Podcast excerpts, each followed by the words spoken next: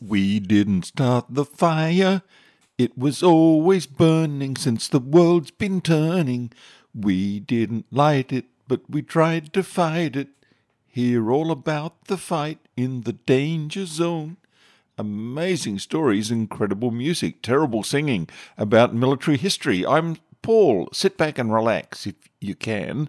If you're driving, don't even think of changing stations. You know how dangerous it is to take your hands off the wheel and your eyes off the road.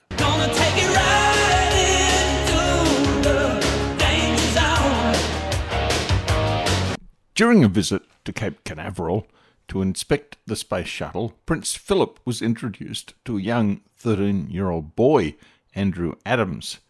Andrew told Prince Philip that it was his ambition to be an astronaut. Prince Philip looked him up and down and said to him, Well, you'll never fly in it. You're too fat to be an astronaut. You could do with losing a bit of weight. Just the sort of remark that got a lot of people who couldn't laugh upset. But you know, you really do just have to laugh at some of the outrageous things that Philip said. Prince Philip started carrying out engagements as the royal consort after Her Majesty Elizabeth became the Queen. That was back on 2 March 1948 when he was 37 years old. He performed his last solo engagement on 2nd August 2017, 69 years later. Over those years, Prince Philip carried out 22,219 solo engagements. I don't know how many he carried out with Queen Elizabeth or other royals, but the number would have to be staggering. Even in his retirement year, when he was 96 years old, he was still one of the most active members of the royal family, rendering public service. So, in my book, Prince Philip can say anything he damn well likes, and unless you've given as much service to the public as he has, I don't care what you think about him. In this program, I'm going to explore more of the fascinating life of Prince Philip. A lot of romance and fantasy surround the abdication of King Edward from the throne of England so that he could marry the love of his life, Wallis Simpson. More about that story later in the program. At 2:40 a.m., why are most babies such early risers? On 21 April 1926, the first child from the union of the then Duke and Duchess of York, in a few years to be unexpectedly King George VI, but then known as Albert or Bertie to his family and close friends and his wife, their first child, a daughter, to be named Elizabeth, was delivered. She was named Elizabeth, but like so many young children, when first learning to speak, the name Elizabeth was way beyond her. Her best effort did, however, produce the entirely original name Lilibet. Winston Churchill first met the young Elizabeth on 25 September 1928, when she was just seven years old. He wrote to his wife Clementine his first thoughts on this meeting with the future Queen Elizabeth, who he would serve many decades later as Prime Minister. Uh, she is a character. She has an air of authority and reflectiveness astonishing in an infant. Public image and reality, even back in 1936, were often two different things. Prince David, better known today as Edward, the name he chose when he became king, the Prince of Wales was a popular figure. He was funny, witty, etc. But that hid the reality. His father, King George V, just before he died, had told the British Prime Minister, Stanley Baldwin, that he predicted, After I am dead, the boy will ruin himself in twelve months. King George V died on 20 January 1936. Edward, whose christened name was David, now took the name Edward as the name he would be known by as King. Although he became king, there was never a coronation, and a good thing too. What a waste of money that would have been! David, soon to be known as Edward, when he took the throne, was already entwined in a passionate relationship with the twice divorced Wallis Simpson. Wallis had taken a strong dislike to Bertie's wife, the future King George VI, Elizabeth. Wallis called her the fat Scottish cock. The young Princess Elizabeth, at 16, when asked by her sister Margaret what was going on with their Uncle David, told her, I think Uncle David wants to marry Mrs. Baldwin, and Mr. Baldwin doesn't like it confusing the Prime Minister Baldwin and his opposition to the marriage with the man who Mrs. Simpson was then married to.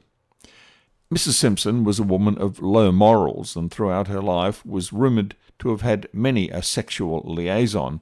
One that surely would have raised an eyebrow at the time was the story that she was having an affair with Joachim von Ribbentrop, who was the then Nazi ambassador to London that ex champagne salesman was perhaps one of the first disturbing dalliances that Edward had with the gangster elite of Nazi Germany. On 16 November 1936, King Edward told the British Prime Minister Baldwin that he was going to marry Wallis Simpson.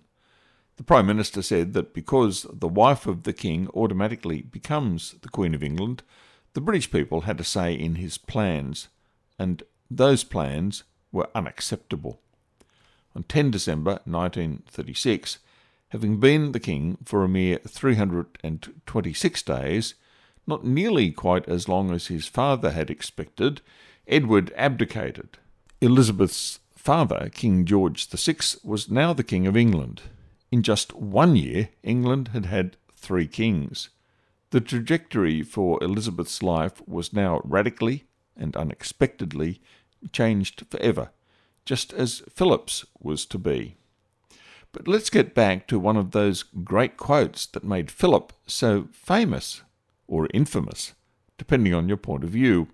This one happened after Philip arrived in Canada from England after a long jet flight. One of the local dignitaries who greeted him asked one of those wonderfully stupid questions that people ask. Most of us are too polite to give an appropriate answer, but Philip never had that problem.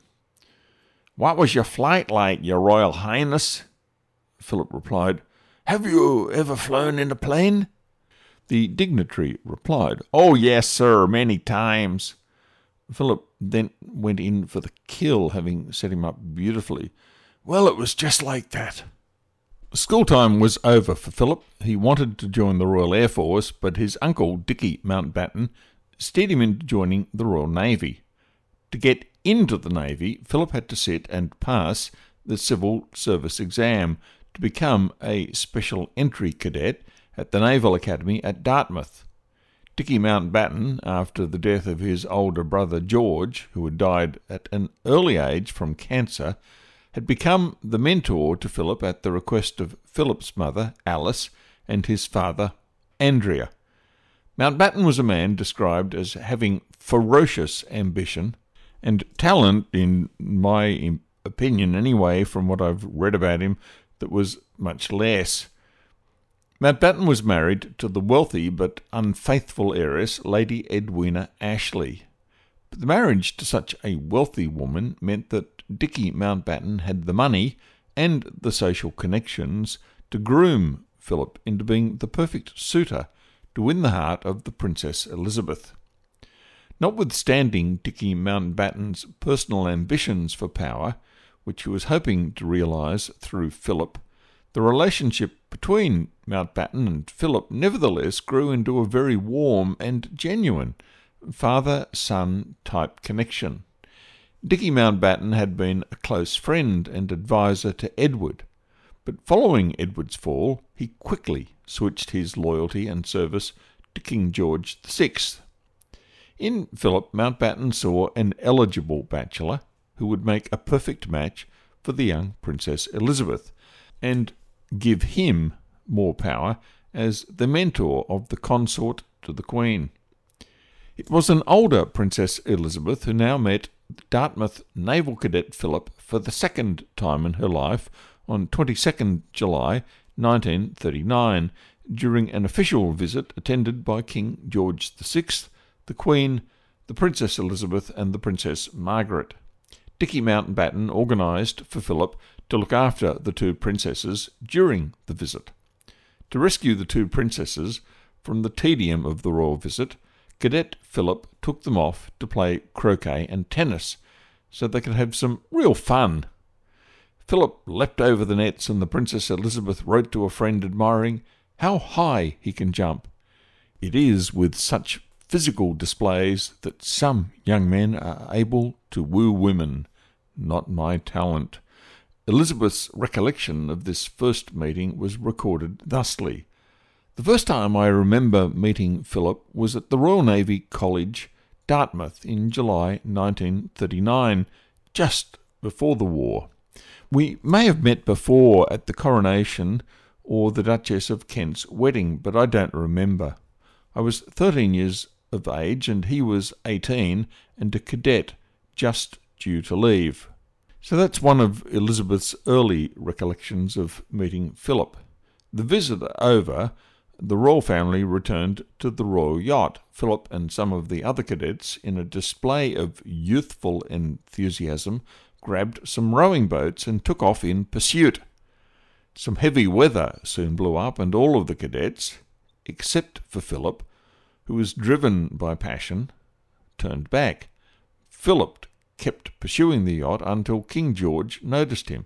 He said, The young fool, he must go back. The king may not have been impressed, but the Princess Elizabeth had watched his pursuit through a pair of binoculars and she was definitely even more impressed with this young man than she already was. There's no doubt the young teenager Princess Elizabeth had quickly fallen for this dashing 18 year old Adonis that Philip looked to be to her. From that day of the royal visit to Dartmouth, as far as she was concerned, he was the one for her. Her family did not agree. Philip graduated from Dartmouth as the top of his class. Pretty impressive stuff. He was no pampered royal. His Scottish education especially made sure that he was built to have a real life of hardship if need be. In time for another of Prince Philip's quips during a visit to Canada with the Queen, maybe the same one I spoke about earlier. While in a boat crossing to Vancouver Island, stormy weather caused a little too much turbulence in the royal boat. Just at that moment, a young naval officer went to serve afternoon tea to the royals. The tray of cakes he was carrying crashed to the floor. Philip helped him pick them up. Then Philip sat back down with one of the rescued cakes. As he sat next to his wife, he said, I've got mine. Yours are down there. On 1 September 1939, Adolf Hitler, the Reich Chancellor of Germany, that was his title. Remember that because in a few minutes I'm going to tell you something funny that depends on you knowing that. So don't forget it, right? Anyway, Hitler, the consummate gambler, played his hand and invaded Poland. And this time his bluff was called by England and France. World War II had started. 60 million people who were alive on that day would be dead when the war ended in August 1945. Still, it could have been worse. You could have been in communist Russia or communist China, where they killed more of their citizens without the need for a global war, just because of political differences of opinion. Philip had just finished his training as a naval officer. He was keen to taste some action. But he was a Greek slash German slash Danish citizen, and not a British citizen. He was assigned to the British battleship HMS Ramillies as a neutral foreigner. He was keen to get his British citizenship so that he could fully serve his chosen country. The commander of HMS Ramillies was Vice Admiral Harold Tom Bailey Groman.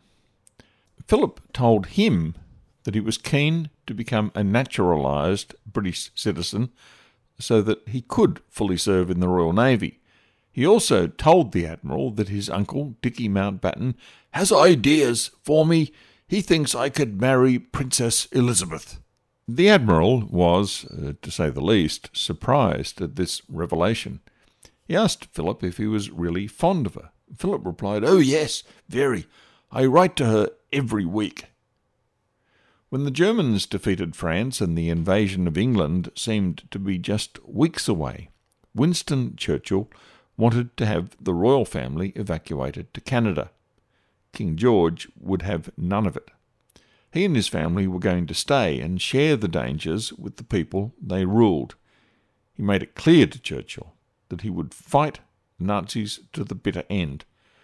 When Churchill appreciated the real determination of the king to remain, he had a Thompson M1928 submachine gun, known to gangsters as the Tommy gun, sent to Buckingham Palace for the king's personal use. The king was apparently very impressed and very excited to be in the possession of such a weapon. Not long after France fell to the Germans, the German Air Force, the Luftwaffe, started attacks on England culminating in nightly aerial bombing attacks on British cities, especially London, that was known as the Blitz. The King and Queen went out into London and other bombed cities to see the devastation and to share the pain of their people. The royal family were never strangers to what their people were suffering. Funnily enough, probably one of the happiest moments for the Queen came when Buckingham Palace was bombed on 13 September 1940. The Queen said that now she felt that she could look the people of the East End, where the main weight of the German raids were being felt, she could look them in the eye. In 2003, Prince Philip was unveiling a plaque at the Hatfield campus at the University of Hertfordshire. During his speech, he said, During the Blitz, a lot of shops had their windows blown in, and sometimes they put up notices saying, More open than usual. I now declare this place more open than usual. What a contrast there was between the British royal family and the new leader of Germany, Adolf Hitler. Although Hitler's most loyal and certainly his most educated follower and his minister for propaganda Joseph Goebbels, urged Hitler many times to go to the German cities that had been smashed by the bombing of the Allied forces to boost the morale of the people there. Hitler never once did. He refused to face up to the misery that his actions were inflicting on the German people. On 9 November 1943, the King and Queen visited the RAF base at Tempsford near Bedford. A display of the weapons that were being made for use by agents that the British were flying into occupied Europe was shown to them. I guess you would say that they were made by the World War II equivalent to James Bond's Armourer Q. One of the weapons on display was exploding horse manure something that would also have been dear to the heart of the Princess Elizabeth. The love of horses was something that went on to be shared by her daughter, Princess Anne. Another one of Philip's quotes about his daughter is If it doesn't fart or eat hay, she isn't interested. Which brings me to the final gaffe, a great one by Philip and appropriate for today's program. In 1997, after the fall of the Soviet Union, the prince met the German political leader, the Chancellor, Helmut Kohl. Philip greeted him, calling him Reichskanzler. The last man to hold that office had died by his own hand in his bunker in Berlin on 30 April 1945, Adolf Hitler. The error was not commented on at the time. I have a sneaking suspicion that this was no mistake by Philip. With the war well and truly getting underway, Philip was now to go on to have a very distinguished career in the Royal Navy. But that is for my next program. Thanks for joining me, Paul, in the Danger Zone. If you liked this program, you will definitely really like my other program, CYKIAE.